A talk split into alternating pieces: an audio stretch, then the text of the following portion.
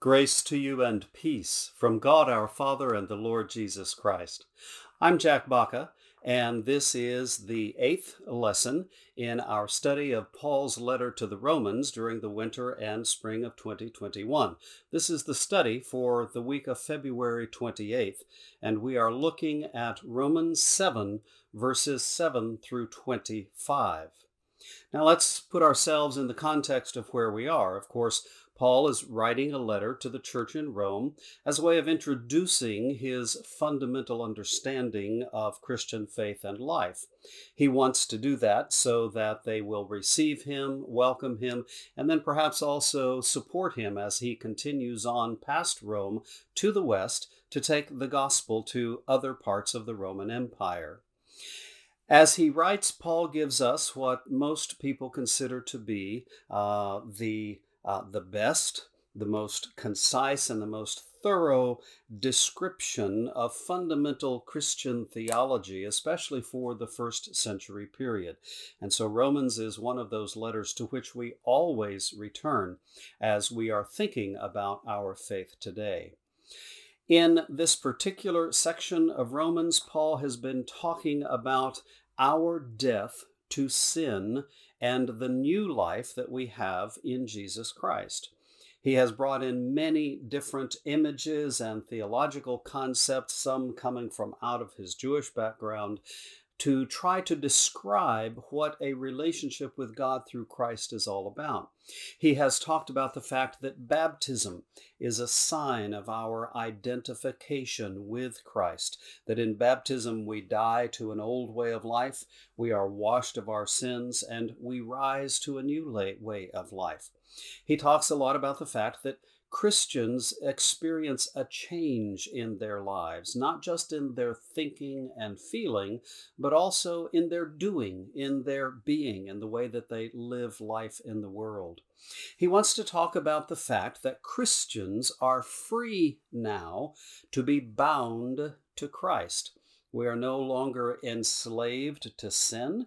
We are no longer bound to being our own gods or following some other philosophy or way of life, which leads to death, by the way. But now we are bound to something new. We are in a tight and, and uh, in a sense, an inextricable relationship with Jesus Christ. And it is in that relationship where we find our highest freedom. Paul has pointed out that our slavery, if you will, to sin, our bondage to sin, does not work. It does not lead us to abundant life here. It certainly does not lead us to eternal life when this life is over. And so Christians focus on maintaining the discipline of staying in a relationship with Christ and continually uh, battling back the, the reach of sin into our lives and remaining obedient to Christ. And it, it's in a way, Paul says, uh, like uh, being married to someone new. We have a new spouse, someone to whom we are bound now forever. Of course, Jesus Christ. In all of this conversation, Paul is talking about where the law of God comes in. And we're going to be discussing that even more today.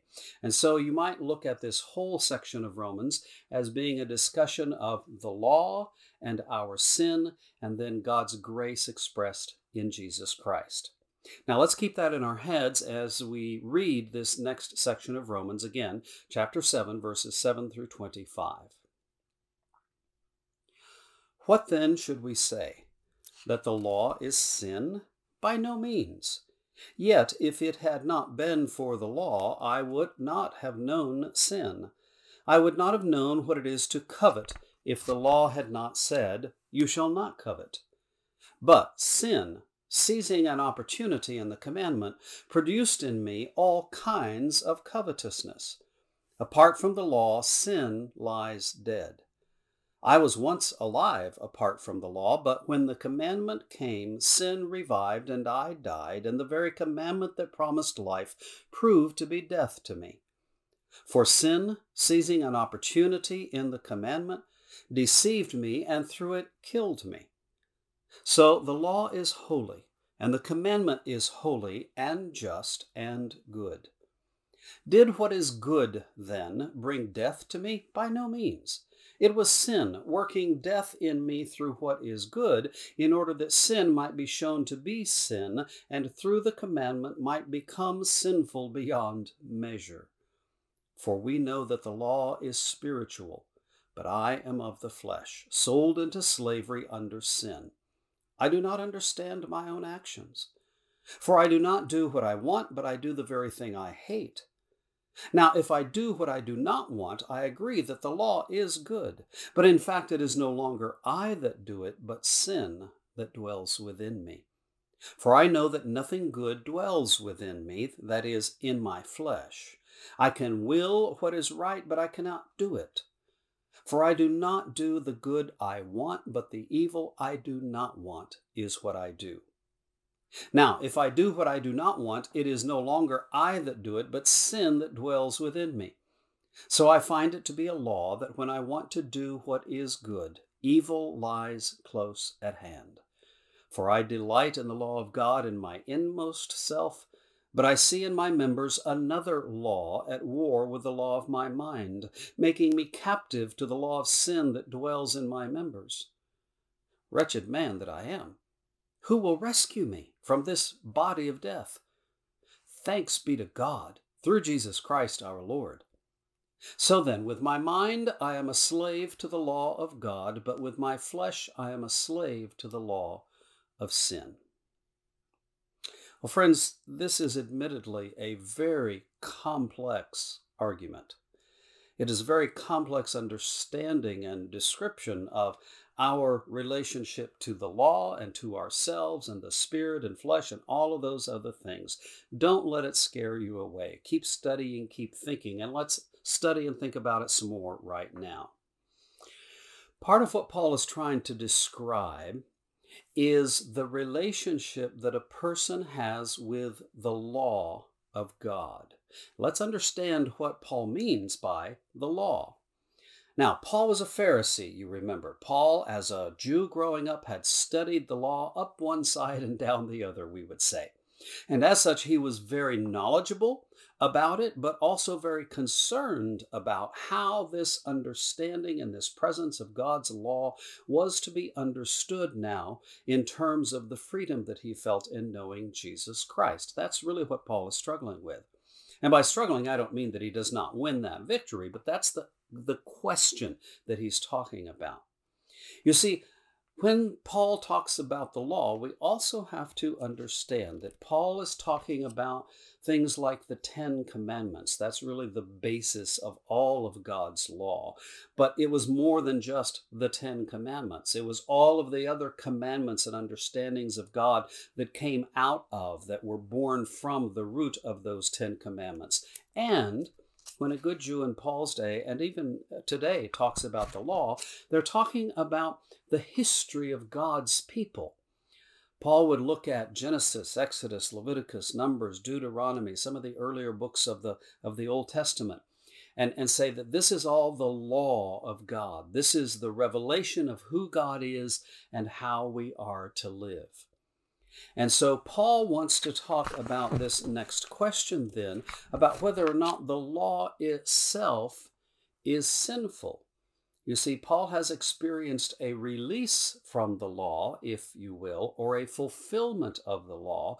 And so he's now uh, helping us understand what the function of God's law actually is, and then how the law is corrupted how it is uh, perverted, if you will, how it is uh, turned into something that it was never meant to be. Paul says that sin uses the law because the law itself is weak. Let's understand what that's about. You see, when God says to us, here is the way things are, here is how I have meant for you to live, here are the commandments, if you will, the rules by which life was made to function, we begin to think that if we simply fill those requirements, if we check off the boxes and say, well, I've never murdered anyone, I've never lied to anyone, then that is what it means to have life with God. And God owes us the good life. God even owes us our ticket into heaven, if you will. But that's not the function of the law. The law is meant to be, in a sense, God's guidebook, God's directions for how to live life. This is what life is all about. But God has given us life in the first place. And of course, we cannot fulfill the law completely. Paul's already talked about that in Romans. And so it's a mistake to think that we can fulfill the law. It's also a mistake to think that even if we did fulfill the law, that God would owe us something. Because fundamentally, we owe everything to God. We do not cause our existence to be. And so the God who causes it is the one who gives us everything. Paul sees that sin, in some sense, is a, is a mistaken idea, a mistaken allegiance, a mistaken way of understanding everything. That's what sin is about.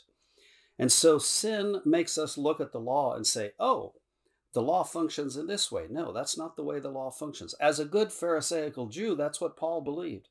Paul believed that you actually could fulfill the law and the commandments of God and therefore earn God's righteousness. No, we cannot do it, Paul has said.